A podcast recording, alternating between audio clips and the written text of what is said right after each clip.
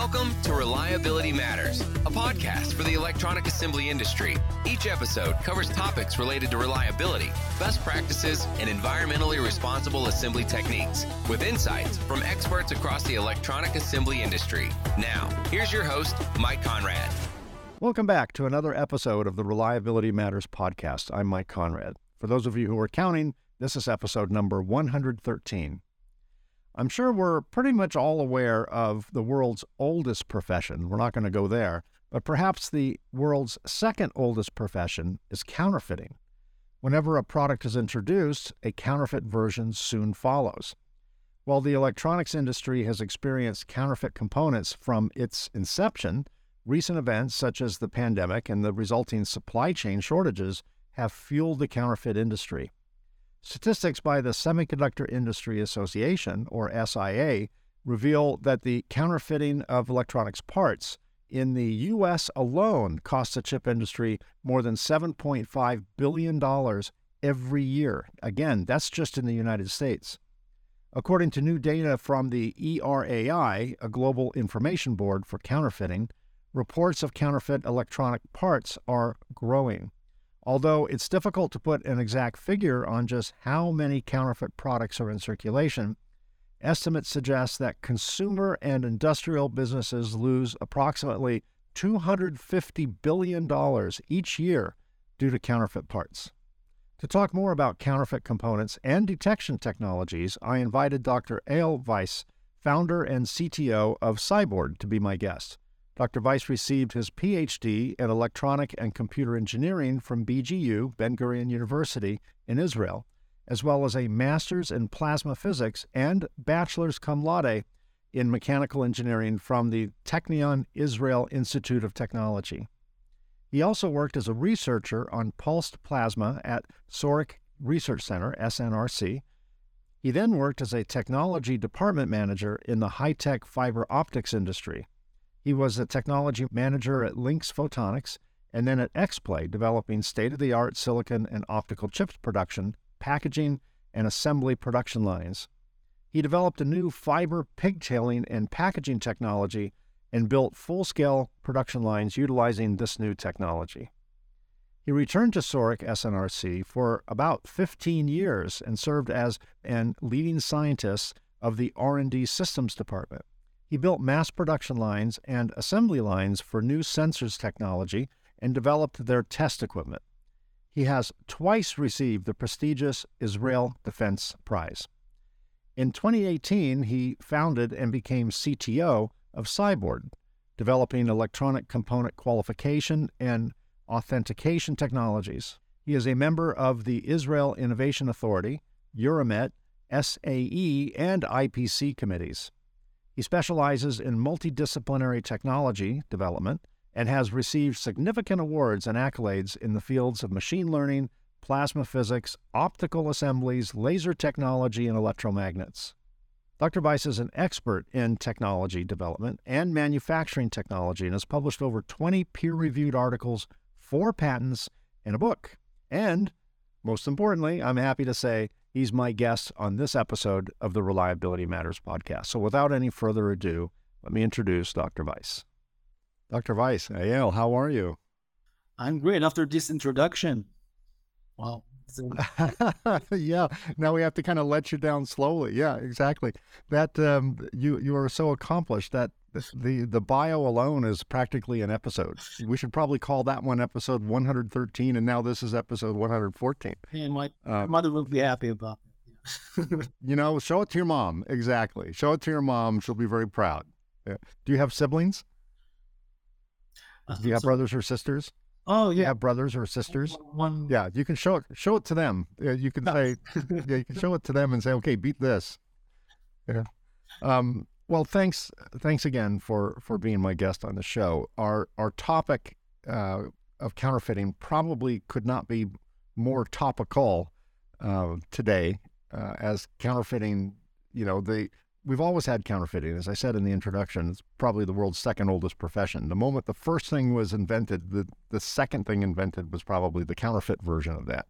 Um, it, it's a very old profession. And uh, in any economic climate, there's you know plenty of business going around uh, for counterfeit, and in today's uh, environment with um, supply chain issues and you know all the all that silly stuff that's going on right now, that certainly just um, fuels the counterfeit market. I think people are getting more desperate uh, in to secure parts. They're buying their parts from sources that may be unfamiliar to them and perhaps unscrupulous, and uh, it the the door has been left open for counterfeiters to just walk in and almost invited, you know, invited to be walked in. So I think your your timing for a business, uh, although I'm sure you didn't plan it this way because it takes a little while to engineer a machine, your timing is very good. Uh, actually, good time to be in your world. My my my timing is actually a, a result of counterfeiting. Um, the the large project I was working on, the, which you described in the introduction for 15 years, was a very very large project. Was like a lifetime project, billion dollar project. I was working for 15 years uh, with a team of 25 scientists, engineers, completely new technology. Um, and when we deployed the system in the field after a few months, of course, after very rigorous testing, uh, it started failing. And when we took us months for pure agony to find out what the reason was, we found out the, the, the what caused the problem was counterfeit components went into the production of the system. Ten thousands of systems deployed in this field um, with faulty capacitors. And it's almost killed my billion dollar project, lifetime project. So um, when I went to the manufacturers and asked them, how come uh, this component got, got into production? How come you didn't test the components? They told me that there's no such thing as testing components. They just bought it from a trusted source and gave me the documentation, and that's it.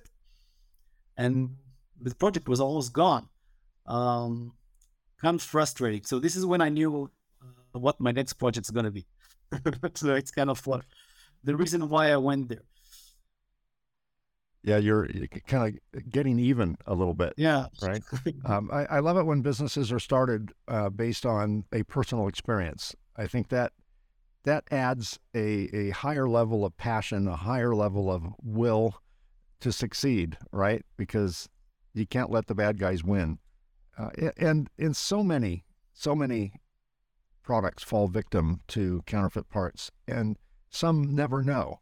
You know that they throw the part out. They they just figure it was it was just a, a freak failure, and they never really know. So we're gonna we're gonna dive into that. Um, so you're the founder of Cybord. Um, the first question I was going to ask you, which I think you've already answered, is you know what led you to to to uh, to start that company, and of course, you know one of them was your a little bit of revenge, uh, and and um, to make sure that that doesn't happen again to you or or other companies, or at least it doesn't have to happen again to you. You know, developing, especially when you're developing a completely new technology or a new product, there's so many unknowns in development. Um, and as as a scientist or engineer, you always assume that the production side is perfect. So if there's a problem, it's probably my design or probably my technology or what. Of course. And you don't, and you don't, you're not aware that your product failed not because of your design, but because of fraud. And and this is really uh, something that is really frustrating as a developer because you you're invested so much of you in, in a product just to fail because of something uh, that basic as uh, read. Um, so, huh. so this is really um, something that is uh, affecting everybody as a designer. If you're, if this is your project product, you want to make sure that everything is is good all the way. So, what I learned from my experience is that it's not enough to have a very good design and even a very good prototypes, but to to follow it up, make sure that it's been actually executed all the way in a good way, and all the materials that you use are of good quality. Not just to assume that that it is, but to actually check everything that you use. Yeah, that makes sense. Uh, some people think that if if the counterfeit makes it in, the cost is you have to replace the the product. But the as your point was the thousands of hours that one may put into trying to figure out what they did wrong, only to find out it was a 10 cent, you know, capacitor or whatever the case may be. Um, you know, I, I, think that's kind of a um, intangible uh, cost. You know, how, how do you put a cost on the engineering, the wasted time, the the the uh, loss of reputation, it, all these things. Not to even count the damage that may have been caused physically or otherwise, you know, by a, a part that failed. Yes, for, furthermore, today um, in today's counterfeiting, um, there's a like an overlap between uh, uh, reliability and quality and counterfeit. So, for example, um, some people say that, okay, I will use a counterfeit component. If I don't detect it, it's probably a good counterfeit. So who cares? So it, it does the job, so it's okay. But but it, but in fact, um, this overlap between uh, quantity and counterfeit is devastating because uh, when you're using uh, materials that you're not controlling, you're not sure what they're made of, the process is not stable. You're starting getting random errors, random failures, and you're not sure where they came from because the process is not good. My, my failure was from capacitors. Uh, capacitors like the simplest, cheapest components and very, very reliable. And the counterfeiting was very trivial. Someone took a 11 years old reel of components, just replaced the label with a new label, and sold it as new. So it wasn't really a hard work counterfeiting, just replacing the label. Uh, and you make a quick buck, right? You sell this reel in $500 or something, and that's it. And your $1 billion project goes to trash. Uh, but the problem that happens was was actually not something that you will normally trace back to counterfeit. You will say, okay, this is a reliability issue, this is a quality issue, this is corrosion, contamination. You don't think this is as a counterfeit. But the problem was that components were old. So when they're old, their solderability is not as good as when they are fresh. Right. And the reliability of the bond degrades. So many of the quality issues that we have today are actually counterfeit issues that we're not they would not have not detected. Right. Which brings me to the word counterfeit has one meaning in most people's minds, which is quite literally a fake part, a part which is not made by the person or the company you think it's been made by, um, etc. Uh, so we use the word counterfeit, though, to describe many issues. How would you categorize uh, counterfeit components? Uh, you talked about um, relabeling uh, the the date codes, for example. Um, fake parts, uh, real parts with wrong specs, uh, used parts sold as new, uh, sold as one brand but actually made by another. Totally, you know, the, there's a classic definition of counterfeit, which is a, a, fake product that's not real. There's nothing. It's a facade. There's nothing behind the the, the shell. Um, what are the different types of of counterfeiting measures that you see out there, and and perhaps maybe which are the most common?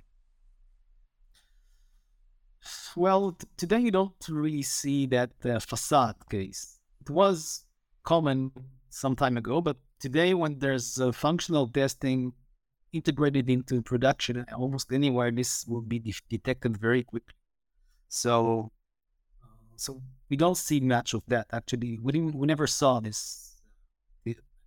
We scan over two and a half billion components by now, and we never we never saw cases like this what you do see very often are uh, fakes, meaning that uh, this was supposed to be made by one manufacturer, but in fact it is made by another one. This is uh, this is the very often something that we see. So we see uh, old components sold as new, also very common, and we see um, com- components that their silicon parts were manufactured by the original manufacturer, but they are the failed ones from the from the from the uh, wafer that were repackaged later on by a different source. Uh, so the silicon inside is original, only it failed. Uh, but still, although it failed, it most of its functionality works, although it, on, on the lower level or the lower reliability. Maybe it's because there's a defect there or because it was placed from a problematic area on the wafer. So this is also quite common. So I think this this is, will be the main three ones. Uh, there is also another one, which is uh, components that were recycled. They used to be much more common, especially in the crisis of uh, 20, 2017, 2018 with the MLCCs. Um, but um, you see them also quite a lot. These are components that were old components that were removed from boards and then repackaged. Sometimes they go uh, uh, through blacktopping and remarking and resurfacing, and sometimes uh, uh, just just as they are. So these are also out there. Um, some say it's it's more common, but we didn't see them that much. Hmm. Um, there are a number of of inspection methods designed to catch counterfeit. Some are uh, perhaps more expensive than the counterfeit component itself. Uh, some are destructive tests. So you, I'm, I'm glad the medical industry doesn't use that, you know, that, that, that methodology to see if you have a disease. We're going to, we're going to kill you and then do an autopsy and figure out whether you were, you were sick or, or well. Um, and then there's other other types of technologies. Um, X-ray is has been used to look uh, kind of behind the facade or behind the wall, uh, maybe to inspect uh, the die or the wire bonds. Um, uh, there are a number of of methods. Uh, very few are being used en masse. You know, the, there's I'm not aware of a hundred percent or even near hundred percent inspection um, protocol on components, whether incoming or or otherwise. Um, you may have changed that, uh, which we're, we're, we're going to talk about. Uh, but the dilemma of inspecting for counterfeit is you quite literally are looking for a needle in a haystack. You're probably going to um, inspect potentially millions of parts to find hundreds of counterfeits. It, perhaps, yeah, I don't know what the ratio is, but that uh, it, that's a costly endeavor. And in today's, well, not today. Today we're in a just-in-case environment in terms of purchasing, but in our no, in normal times when we're in a, a, a just-in-time environment, that doesn't really lend itself to incoming inspection to add one entire process before those parts can be used on on an assembly. Uh, so th- there's a lot of um, logistical cost and practical um, roadblocks when it comes to inspecting for counterfeit. So, so much energy has gone into just making sure people don't buy counterfeit by vetting the uh, the supplier and things like that. we're going to get into some surprising stats on that in just a little bit, but but I'll stick right now with the technology. You uh, through through your company have invented it might be a good word because I don't think that technology had been used for that purpose before. Um, but explain to me, walk me through what you're doing to um, detect counterfeits in, in this kind of novel idea that, that you guys came up with. Right. Um, first, you touched a really important point uh, about is sampling uh, components relevant as a screening method for components that you buy in the free market or from a relatively no trusted source. Um, and the problem is that uh, it's not. When when even if you buy components from really honest uh, brokers, and, and they are all honest, they're all trying to do their best to sell you good products. Uh, they don't know that they're using kind of a component assume we're using good components, But they're not sure exactly, but this is what they try to do. So they are buying uh, components from different sources, the leftovers, things like that. And then they reel it on the same reel uh, and sell it to you because this is the component that you need. So by definition, a very large percentage of the reels that are being uh, sold in the broker market are mixed by definition.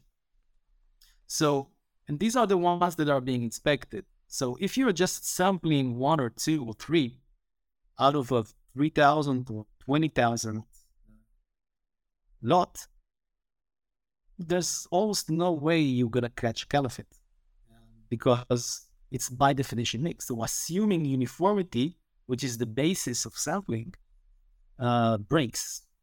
So this is why uh, what we're trying to say is that you have to check all of them. Our our philosophy is suppose you could have looked at every component that you're placing on every port. Make sure that every component that you're using is okay. So it's it's not counterfeit, it's not refurbished, it's not it doesn't have corrosion or cracks or defects or bent leads because you look at them. Um, then you would use only good components, so your reliability will be will boost because the difference between theoretical reliability and real reliability is huge. Why is that? It's a lot because of the components. You think you're using good components, but you're actually not. So if you would have used really uh, good, authentic, uh, qualified components, and you make sure that every component that you place is good to use, then your reliability and quality will boost, even if it's not related to counterfeit, even if it's just statistical issues that you have. So what we're doing is we're looking at all the components, and of course, you can't look by yourself. So you, we built an AI that does this for you. And, and the assumption behind this concept is that uh, all the evidence you need about uh, the authenticity of the component is out there on the surface of the component. There is information inside also. There is information that an X-ray can see or the decapsulation can see. Or there's information on, uh, with electrical testing and electromagnetic and whatever. There's information all over the place. But just based on how the component looks like is enough to cover all the types of counterfeiting that we just talked about. For example, if the component is refurbished or was used before, it will uh, look different from top side, on the outside. It will have uh, different features. It will have evidence that it was reused. Uh, if, for example, this is an old component, you will look at the soldering lead and you will see that the condition of the soldering lead is de- more degraded, it's more rough.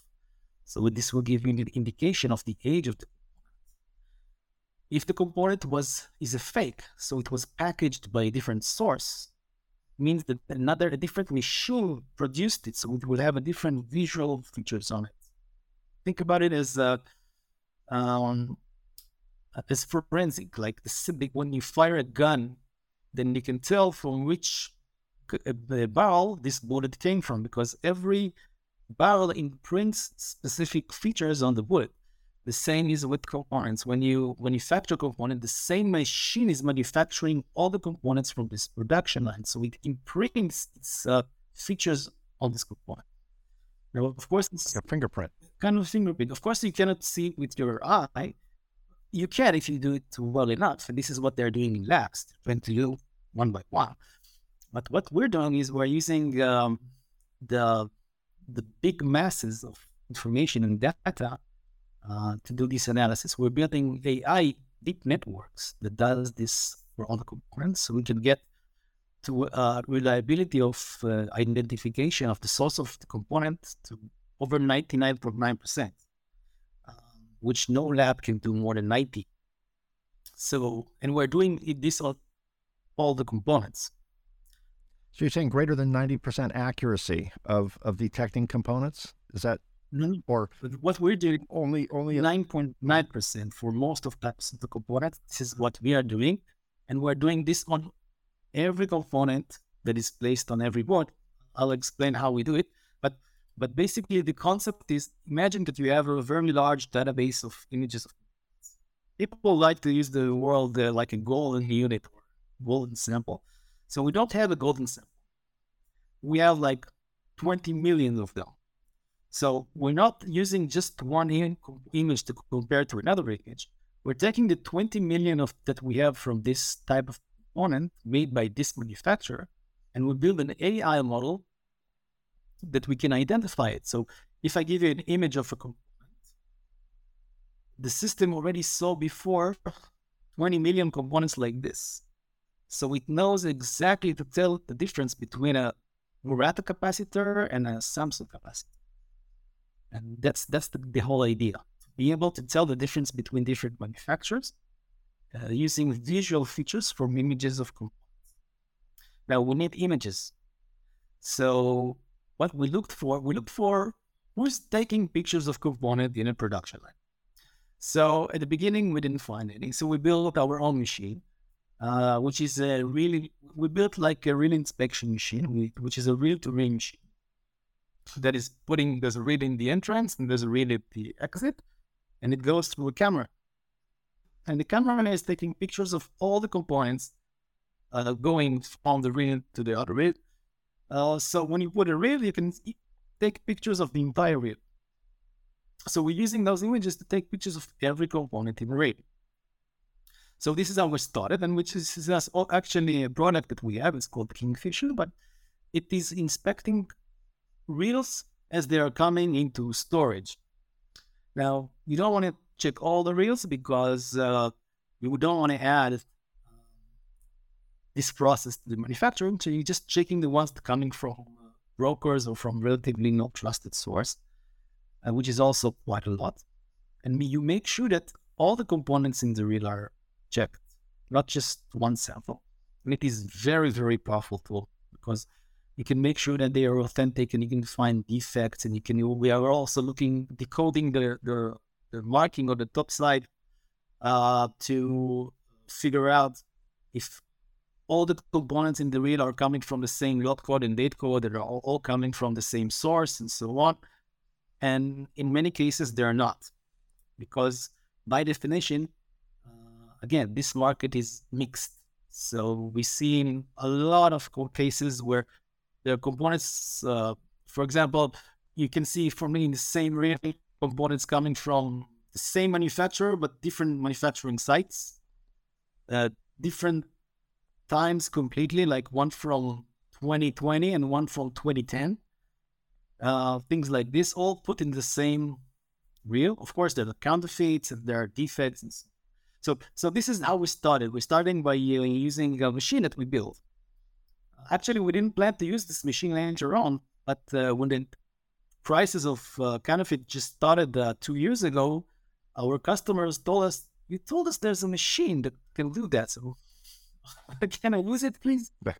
Hey, you have to make it happen. Yeah. Yes. So we okay, we'll make them. So so so this is the machine, but but basically we're a software company, and what we're doing is we're using images to tell you what we know about the component. So the second stop is saying, okay, who else is taking pictures of of, of uh, machines? So we were in the show in Productronica, and we went uh, went uh, we met the ASM, and we talked to them, and we, and uh, we realized we realized they can be format that they're the SMT pick and place machine is also taking pictures. So when it's placing in the components, they're picking it up from the rear. And then there's a camera taking a picture from the bottom side in order to do the alignment. And only then it's placing it on the So here's our picture. So we can get the picture from the pick and place machine of every component that is placed because the picture is taken of every component. So we're using the images of these components, and this is what we use as input. And of course, the volumes are very high because there's a lot of components being placed by the So it makes the algorithm much, much more reliable and much more accurate. And also because yeah.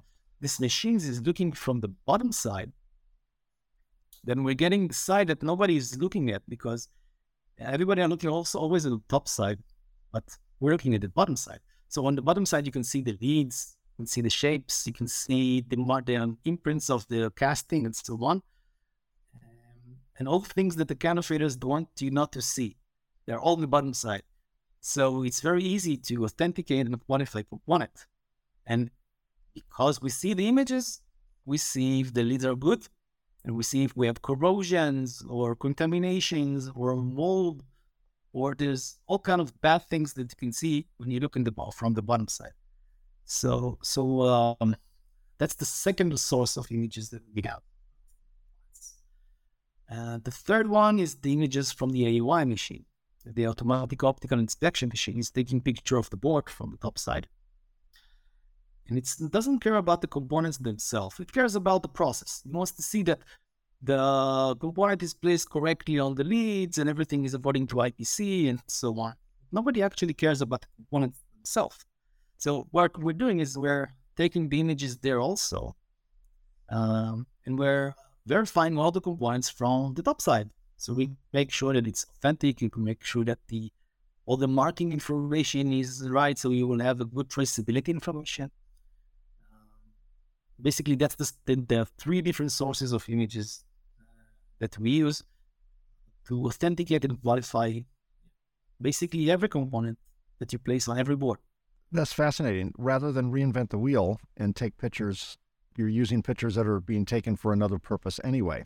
Okay, here's a, a couple of points here. Uh, going back to your uh, earlier uh, commentary on, um, you know, properly vetting suppliers, uh, I thought it was interesting. The um, it, it's been reported that an estimated 15% of all spare parts purchased by the Pentagon um, turned out to be counterfeit. Well, I would assume that the Pentagon has some of the best vetting programs in the world, right? Uh, maybe the the um, Israeli Defense Force has an equal or maybe even better vetting process. I think the Pentagon has a very good vetting process. And the point being that even with the best of the best, with national security at stake, lives at stake, uh, still 15% um, of, of, parts are there's no technology to make sure of that and and and military technology it's even more dangerous because uh, military uh, systems use uh, the, the, qualification of a military product is very very expensive so if you want to if you're building an i don't know f-35 system to qualify every every part costs millions of dollars so after you qualify it you don't change anything what right. you know. So what happens after 15 years? You're still making F-35s, and you want to make this board, and you have like 10% of the components are obsolete uh, or end of life. So you have to buy them from different sources, which is not the original manufacturer. So what I'm saying is that military is more susceptible to this kind of fraud than anybody else. So maybe this is why yeah, the percentage is that high. I think the, the yeah the stakes are high, the prices are high. Um, yeah, it, it, it's a it's a sweet target. Yeah, uh, you don't have to sell millions of parts to make your money. And they have, you have to, to sell brokers dozens of parts to make your money. They have to buy from brokers because their components are obsolete. So they cannot buy from that's right original uh, distributors. Right. Okay, let's go back to the technology. Uh, you're hijacking pictures. You're hacking you're hacking pick and place and AOI machines, and and getting pictures out of it. Uh, first question: Do you have to go in and and modify one of these machines? Uh, do you do that at the supplier side? Do you just talk to the supplier and say, you know, we want access to it? Is that something that the customer has access to anyway? So how are you how are you obtaining those pictures from a machine that's not designed to share those pictures? Well, well, we're not really we're not really hacking them. Uh, we are working with uh, the largest manufacturers of machine, which is ASM and Fuji, and also with Universal. Uh, we're now also trying to make more and more, but this the two of them, ASM and Fuji, are like number one and number three in, in the pick and place machine. Um, and they built especially for us an API that exports the images to us. Okay. In the beginning, we did like a kind of a hack uh, but now it's uh, just to prove for proof of concept, right? For proof of concept, right? The database in the algorithm, of course, together with them. Uh, nothing under the table, but uh, right. But we built it uh, at the beginning as a kind of a hack, and after we showed that it's working, it's working, and developed a tool for us. And so today, ASM machines and Fuji machines have this capability built in. So you have, don't have to change anything. It's a software solution. It doesn't slow the machine. It doesn't add any complexity. You don't have to buy any other module. Um, So it's simple. It's there in the box, whether you use it or not. It's there in the box. Yeah, I think in Fuji you will have to make some uh, connectivity of cables, hmm but just LAN cables connecting between two or three points. Right. Now, these pick and place machines, particularly the brands you mentioned, are known for quite high speed. Yeah. And I want to throw out some numbers, you know, maybe 30,000 parts an hour, maybe more. More, yeah. Um, so I, I'm envisioning in my head 30,000 photographs an hour, 30,000 comparisons an hour. Yeah. Um, Per machine. that is mind blowingly fast because that's what you're offering is real time um, detection of counterfeit, not like the board you placed two hours ago just came back with a you know it's not like a medical uh, blood test where you go out for a blood test and you have to wait a week to get your results right this is this is an instant so all these technical questions come to mind one is with the I, had read uh, hundreds of millions of photographs that you guys have now in your in your inventory of of um, uh, of images that you use for comparative purposes. Eh, So if if if I have a machine in um, Ohio, USA, placing parts, taking pictures of the bottom of these parts, and then sending them to some cloud, I would assume it would have to be a cloud-based system because you can't. The, the, the pictures are so fluid that you know you can't just do a once a week download of the latest images. I'm sure they're they're they're quite fluid, No, Once a week. and that would be a huge file. Mm-hmm. That'd be a huge file anyway, right? With the hundreds of millions of images you're No, comparing. no, we're not. We don't. We're not downloading our database to every customer deployment. Right. First, we're not currently we're not running. Currently, we're not uh, uh, deploying dump mechanism. So let, let me explain. Um, the best solution that we want to achieve, and this is something that we're starting to discuss with ASM and with Fuji, uh, is the ability to tell the machine to dump the component if it fails the authentication or qualification. So we pick up a component, the machine they, we take the picture, we have to now analyze it within about 50 milliseconds and then tell the machine to dump it because it's corroded or it's broken so so we have to build this interface with the machine and don't have it yet. This is something that we we want to do but it's not there yet. However the computation is already there. So the, the calculation is now fast enough to support it uh, but this kind of, of capability to allow dump, we will need to do the calculation on the edge. So next to the machine and not up in the cloud because we will not be able to tolerate the delay from the machine to the cloud and then going back. So if you want to be, That's what I was wondering. if we want a machine to tell the machine to dump a component, then we have to be, uh, to have the uh, calculation done on the edge. So that, that's, that's a functionality that we don't have now we do calculate fast, so we can get the results uh, within uh, the time frame that the board is still in the machine. But uh, again, currently it's, it's slower, but we're we're go- we're making it faster and faster.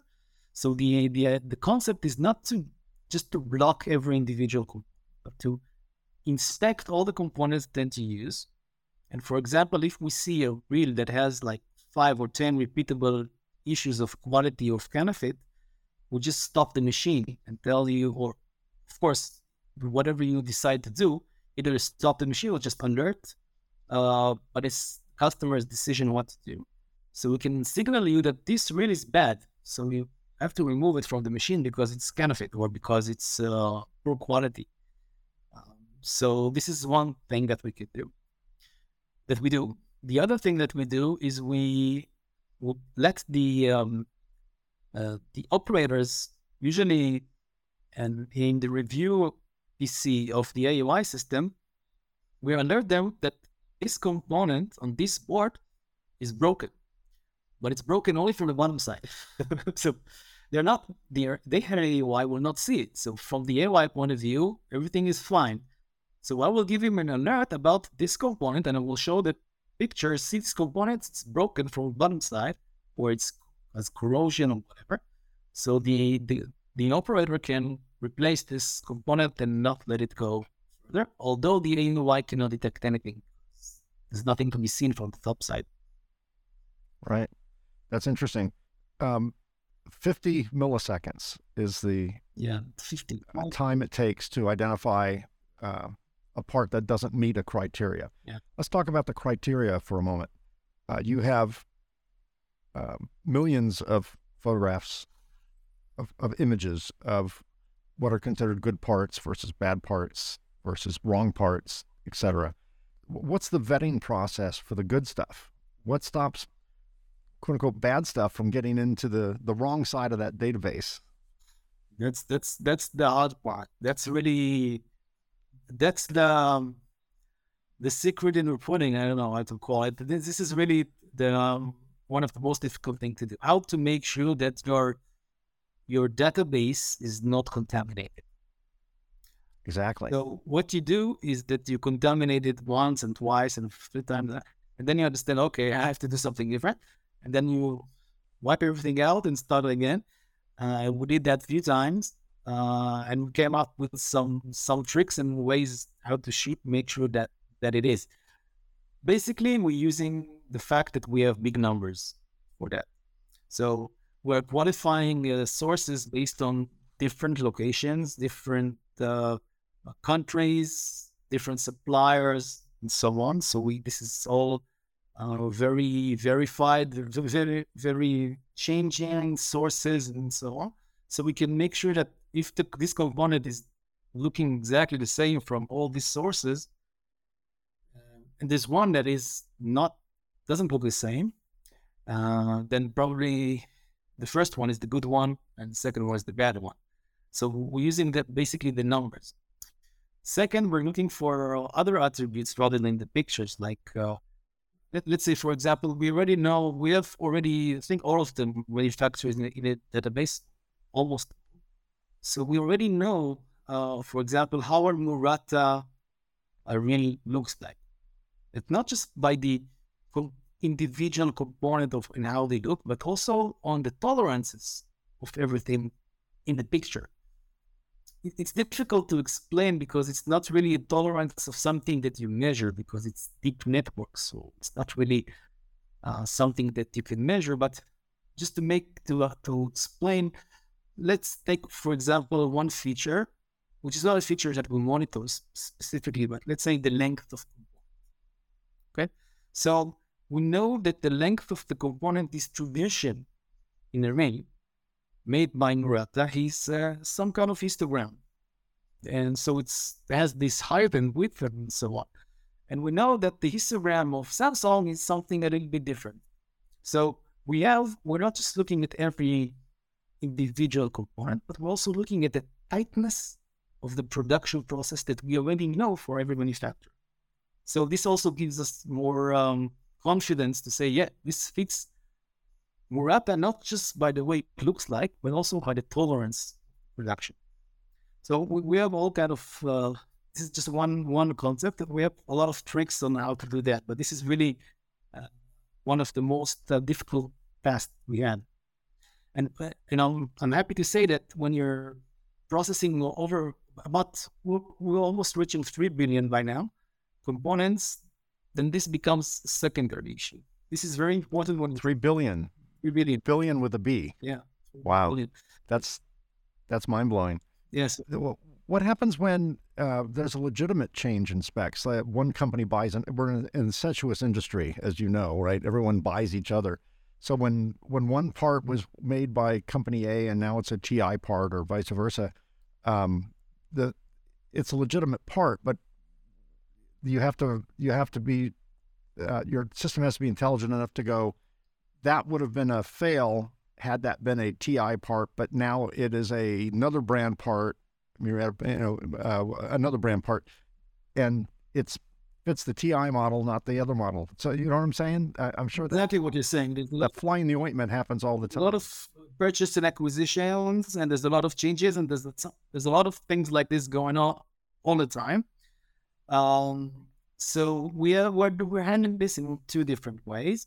One, we don't have just one uh, model for Murata.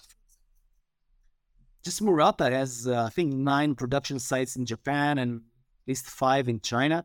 So, so it's uh, even Murata itself uses, is using different location for manufacturing, so the components are not the same. So we're not assuming that all the Murata are the same. No, we have we're building clusters, and we're assigning names to clusters. So this cluster is Murata, this cluster is Samsung, and this one is also Samsung because it came from a different source. Um, so we are managing it this way. So it's not uniqueness. This is one one thing. Second thing is when we're getting an alert, for example, we're getting an error, uh, an, an authentication alert. When we look into it, we see that this was supposed to be Murata, but it's something else. And then we find out that Murata acquired this company. Then we update the database to know that for now, uh, this is also on Murata. So we have a database that is kept currently manually. So we add whenever we have, we we find something that is changing in the system, we're cha- we're checking that this change happened, and then we say, okay, from now on, this name and this name are okay. Uh, that's the idea, and it happens. One, one of the questions I was one of the questions I was going to ask you is, do you consider yourself a hardware company or a software company? But every answer you're you're giving me clearly indicates you are a software company, yeah. which I think you had said earlier. Yeah. Uh, obviously, you have to have some degree of hardware to, to, to funnel that, you know, the, the conclusions of the software through, right? I mean, there has to be, a, it, I'm assuming there's some kind of box that sits next to the machine that no, just a modem, just you know, basically a, a connection to the cloud. What we're doing is is very simple. When we're deploying a system, uh, we we need to have a server on site, and this is something that uh, usually companies, uh, CMs or EMSs has a server. So we tell them, okay, we need a server or a virtual server, and that's it. And then uh, this server is connected to the internet, so it's uploading uh, the information to the cloud. And from within the site, it's connected to the machine through security stuff and make to make sure that everything is safe. So uh, that's that's all the installation you need. So and, and we're not doing it. It's the, always the CM or EMS using their own hardware, and we're just telling them what we need, which is basically a server and internet and a secure internet connection. That's it.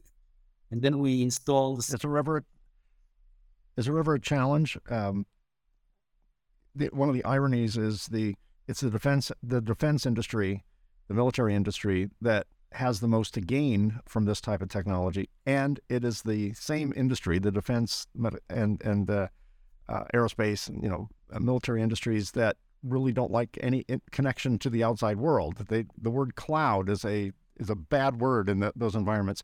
Has that been a challenge to convince them to kind of open a portal to somewhere else in, with a picture of every component they're using? Um, well, actually, the, the, I, I could see competing interests there. Yeah, first, it is a problem. It's something that is always hard for people to swallow, especially from the military industry. Um, but we are working with military customers. It's working well. Some require that everything will be done on site uh, which is which, returns to what I said that we, we are working toward a project will allow us to run on real time. So we will probably have it in a few months, the ability to process everything on site. Of course, this customer will not contribute to our database, but we will be able to, to give him the value once every few weeks. We will download the models. Again, we don't have to download the entire database, just the models, which is not that big. So we will update it once for every few weeks. So everything will be up to date. And then, then we'll be able to give also service to customers on the edge without any internet connectivity, except for the downloading of the updates. Um, so that, that's something that is also possible. But the, the whole concept is to give a solution that is completely software. We're also, by the way, we are we're also using the information we have, not just to quantify components to make sure that they're in good quality and are not counterfeit, but we're also giving um, uh, traceability to the components in a level that is um, not done yet.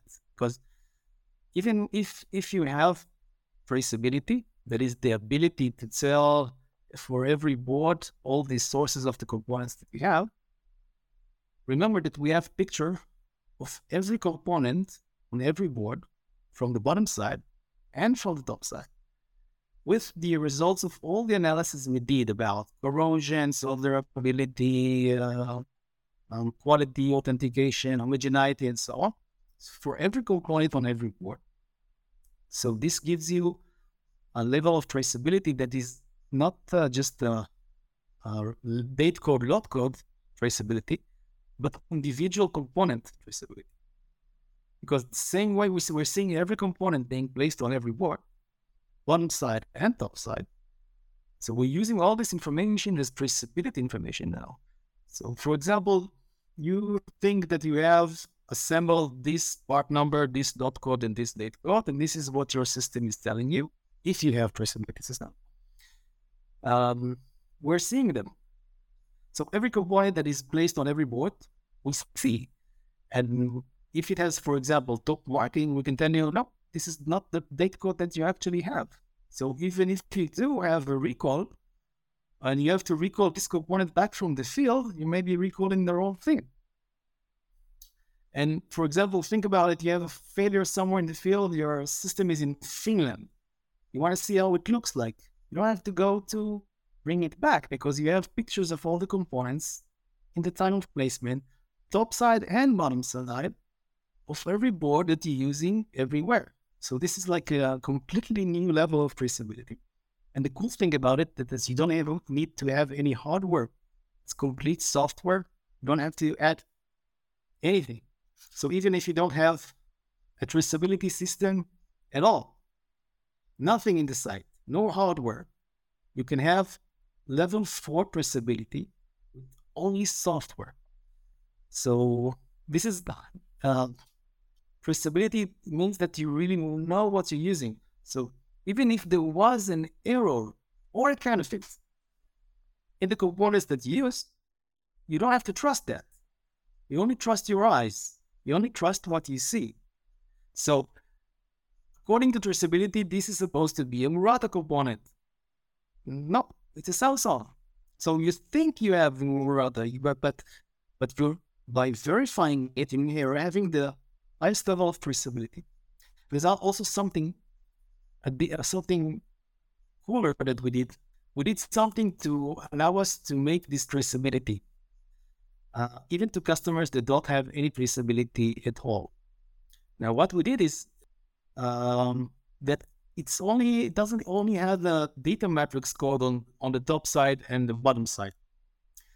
So why do we need this? Right? This basically is replacing the labels you need for traceability with a graph traceability level. So if you're using this, you're placing it as a component. So the pick and place machine is placing the component this as a component, and this gives you a serial number to the board. So even if you didn't have before traceability system, no labels printer, no labels reader, you can use this component to have traceability. Now, wh- why is it related to us? Because we're a software company, right? because we're seeing every component from the bottom side when it's placed. So when you're placing this component, we are reading the code from the bottom side. So we know to which component this serial number went. So we can give you traceability even if you don't have any, any hardware to support it.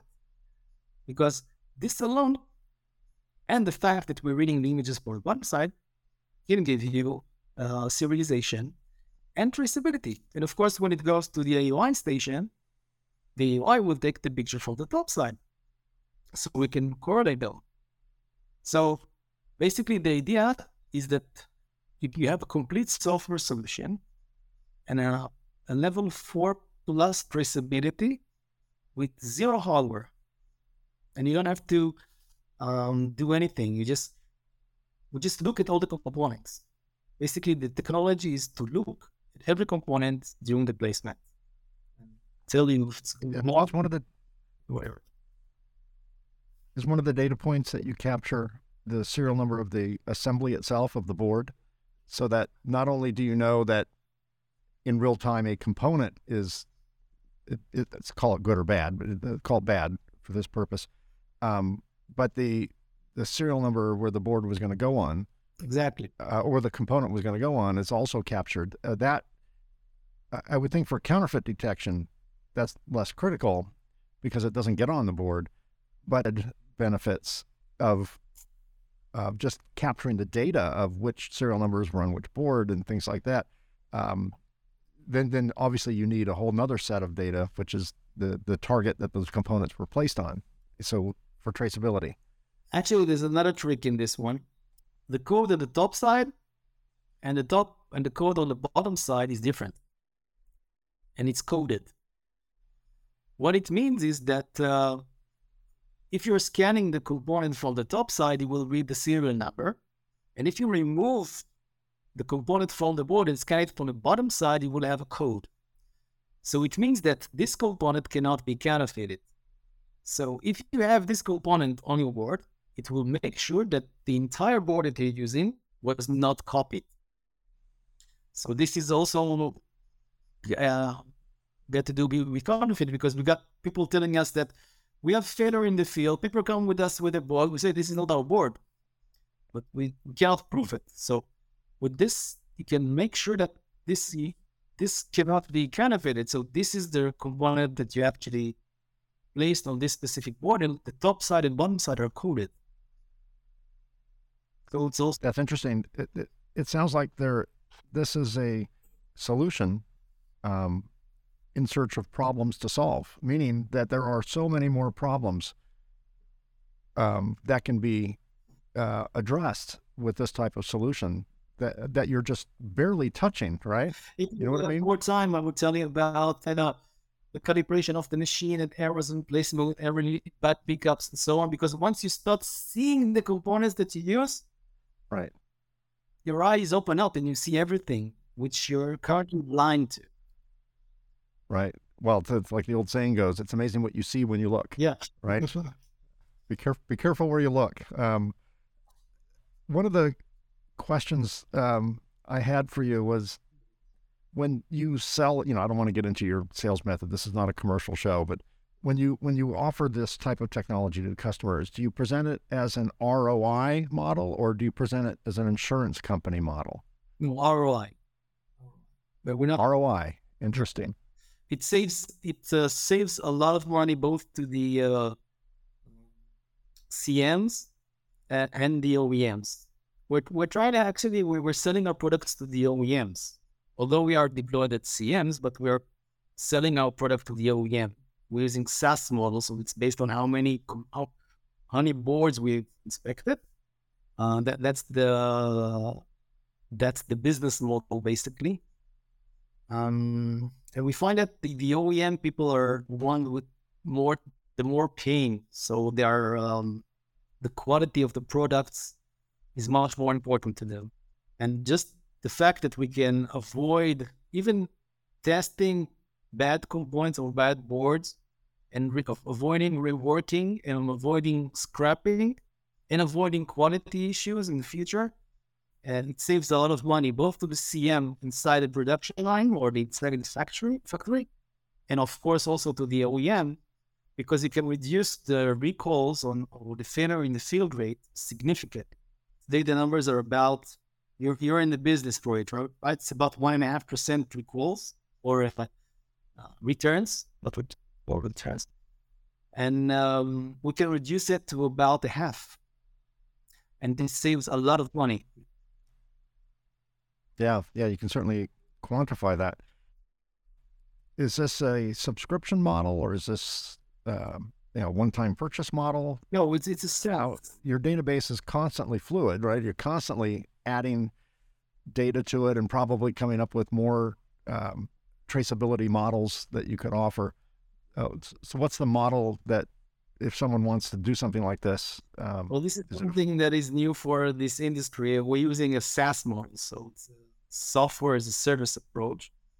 Uh, yeah. So you don't have to pay anything for the deployment, or um, you don't have to, to play to pay uh, as a capital equipment purchase or anything like that, or uh, just per use. So per board that you're using, uh, we're going to charge not a lot of money um, for every board, and basically that's it. So if you have a lot or a lot of them or less of them, you don't have to change anything. Do you see your company rolling out relationships with other uh, pick and place and AOI manufacturers beyond what you currently offer? Yeah, we are. We are actively trying to work. We find that the best way to address them is through customers. So if a customer requests them, this is usually the best way to make them motivate. Yeah, the customer voice is probably a little louder than your voice in their in their ears, it's right? The technology company, and but if the real customer comes in and say, "Hey, I need this," then it's done. So this is the this is what we're doing. So uh, we are trying to make uh, to also be able to support uh, other machines like Panasonic and and Hanwha and other uh, machines that we're currently pretty good with uh, Fuji and ASM, which are very large. We're good with them, but I think our next aim is uh, Panasonic, Yamaha, and Hanwha. Uh, this is for the, mm-hmm. the SMT machine. From the AOI machine, uh, we're working with uh, Koh Young, uh, Vicrox, PR1. Good one. Yep. Yeah. And back to pick and place, is Juki on your radar too? Yes, but the, only the new models with Juki because the old models by Juki don't use cameras, they use lasers to do the alignment. Interesting. I was going to ask you about that. Um, I, I'm surprised to learn that the even the modern cameras or cameras on modern pick and place machines would have a high enough resolution to do what you're doing with it. Uh, you know, to to look at the digital fingerprint uh, so to speak, or the physical fingerprint uh, on on the bottom of a component.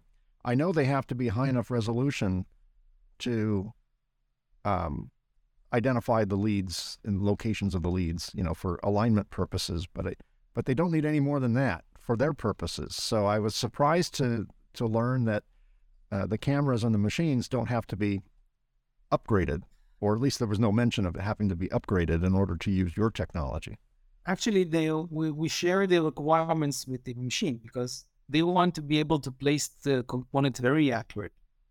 Uh, so they have to make the measurement very accurate. Um, so the lighting has to be perfect, and the zoom have to focus, and perfect, the focus have to be perfect, and everything is already tuned to make a very accurate measurement by the camera. And also the resolution of the camera, which we which is about somewhere between 10 micrometers for the best models to 25 for the oldest. In a way, we're, we're good with that because we should have enough pixels in the image to be to make it uh, to make it work. Um, so so either way, it's it's uh, suitable for our requirements. So um, even for 0201 or 01005 uh, capacitors, we have enough resolution to have a very good models. And by the way, as a good, um, we're very sensitive to the quality of the picture, of course. So if, for example, we're getting images of completely white components because the lighting is bad, or uh, components that are out of focus, then of course we cannot process it.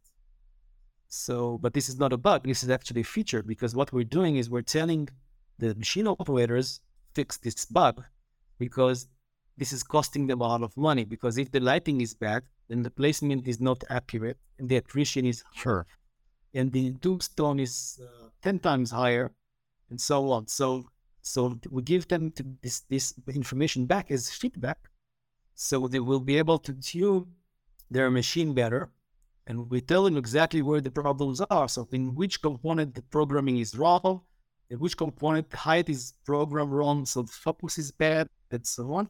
So it helps us. Uh, we're getting good, better pictures out because of that. They're getting better process. So it's a really a win-win. We're also seeing if there, for example, the components are being placed, picked up, uh, not stable. So sometimes it's like this, sometimes it's like that. We're also, if there's dirt on the nozzle, we also see it. We give them a lot of information like this, which helps them improve their process. And this is why CMs love this system. Yeah, it sounds like it. Um, a, lot of possibilities beyond it, it's original intended purpose. Yeah, once you look at the compliance, you cannot stop. Exactly. Yeah, that's a it, it's a slippery slope. I, I, think you guys are going to be busy uh, coding 24 hours a day. So, do you see a, a time? Maybe this is happening already, but do you see a time when the component manufacturers will submit photographs that that meet your criteria in terms of quality of known good parts? So, rather than uh, experiencing good parts through millions and millions and millions of photographs, you know, without reported problems, you actually get a preview of a part, or that you, you get an official source uh, from the from the manufacturer. Would that be a benefit, or or is it better the way uh, you're doing it now? Mm, yes, we didn't want to be we didn't want to be uh, dependent on this information, so we built the system without this. Yeah. Uh, well, but uh, there is something interesting that we can give the manufacturers because we see the components at the time they are placed, uh, so we can tell them what's the quality of their components and when they're placing, so they can see that their supply chain, for example, is good. Because if you see a lot of corrosion or a lot of defects or uh, problems, then it means that the product didn't survive well until the time it was deployed to be operating. So this we, we found that we had we got some interesting for feedback from components manufacturers about that. Said, "Wow, this is how my component looks like during placement." So we can tell them, "Yeah, this is uh like supposed to be six years old, but look at the corrosion on this. It's like a ten year corrosion." So this is interesting information for them. So this is one interesting parameter. The, the, second thing is because we're seeing so many components from different sources and different date codes and different manufacturers and so on, we can measure and quantify all the parameters about it. So when you are purchasing a component, you can make a smart purchase. Let, me explain, for example. If we see that, for example, uh, the dimension tightness within a reel of uh, one manufacturer is, I don't know, 0.1 millimeter, and another one is 0.4 millimeter. And as, as a designer, you want to use the one that uses the tighter or wider according to your requirements.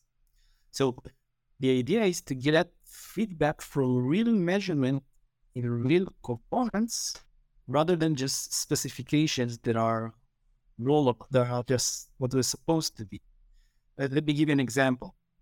There are some manufacturers that that mix within the same reel um, two internal lots which is which is okay, it's legitimate. But the difference between the two lots within the rim may be very large. There may be within the same reel, uh, the difference between the smallest one and the largest one will be 0.3, 0.4 millimeters on a one millimeter component, which is a huge difference. So, so if you are placing it coming from the same reel, placed on the same board, they may cause problems because the, the, the differences are maybe causing issues. And it actually causes issues. We have we have seen examples like this. So getting this information and sharing it them with the designers or the API people may be valuable from the design point of view. But also not just from design point of view, but when you buy a component today, you're just buying the component based on availability and price you don't you don't see you don't have any quality parameter. Say, for example, if I would tell you that uh, the average defect rate one manufacturer is I don't know 100 ppm, and in another one is 10 ppm. Today, it's not considered as part of the purchasing, but this costs you a lot of money in production and reliability. And today, it's not a parameter. Uh, but we're measuring these parameters because we're saying that what is the DPM, the defects per million for corrosion, for body defects, for bent leads. All of this is measured. So when you're buying a component, you can make you can buy it not just based on availability and price, but also on the expected quantity that you can get. So this is also something that we include the components manufacturer.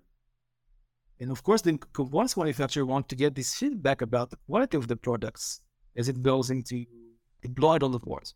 Yeah, excellent. Uh, final question, Eyal, before we we uh, we head our own ways. Uh, get out your crystal ball. What's where do you see the counterfeiting industry going? Uh, it, it's interesting. We never say counterfeit prevention. We always say counterfeit mitigation. You know, we it, it's. Uh, I don't want to put words in your mouth. Uh, what what in your mind is the future of counterfeiting? How much do you think we can reduce it? Uh, where's it going? What are the counterfeiters doing? How will they how will they discover what you're doing and try and come up with workarounds for it? Give us your predictions.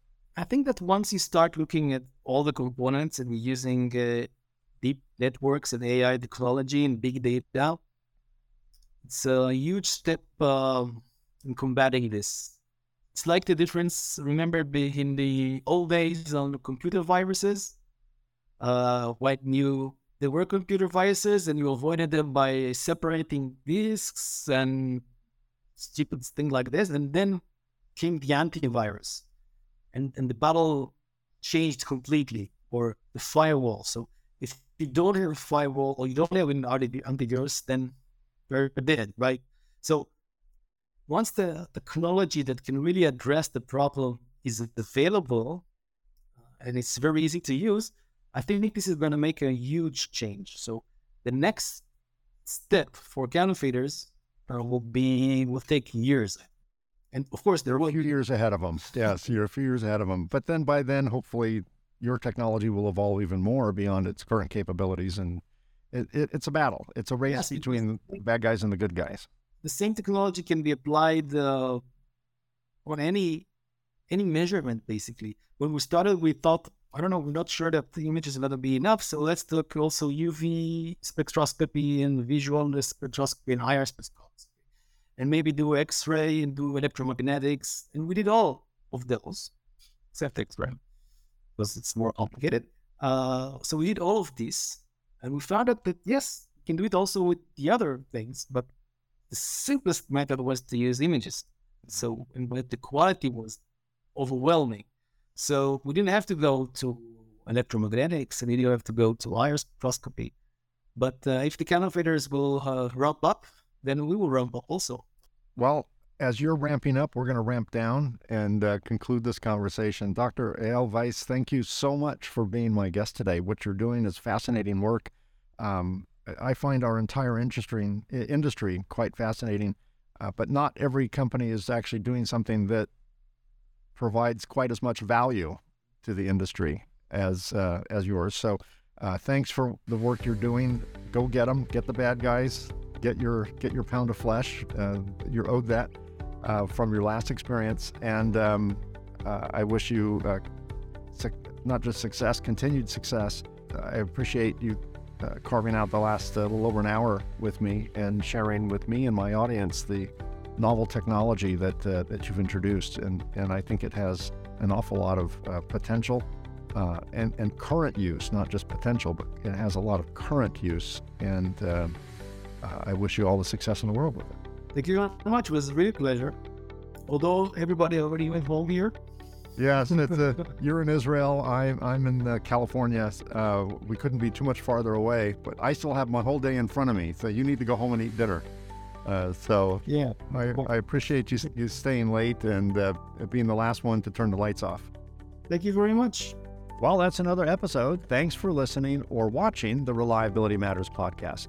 Don't miss an episode. Subscribe to Reliability Matters on Apple Podcasts, Google Podcasts, Spotify and on our newest channel, Amazon Music, or virtually wherever you get your podcasts. And a special thanks to Circuit Assembly Magazine's PCB Chat at PCBchat.com and Accendo Reliability at reliability.fm for syndicating the show. Thanks for your questions and episode suggestions. Please keep them coming, they're very helpful. Send comments or episode suggestions to Mike at MikeKonrad.com. That's Conrad with a K. And be sure to subscribe to the podcast on your favorite podcast app. If you're watching this on YouTube, click the subscribe button and the bell icon to be notified when new episodes are released. We release new episodes on the second and fourth Tuesday each month. Once again, thanks for listening or watching. Stay safe, stay healthy, stay happy, and perhaps most importantly, keep doing it right. And I'll see you again in two weeks. Thanks for listening to the Reliability Matters podcast. Join us on the second and fourth Tuesday of each month for new episodes of Reliability Matters.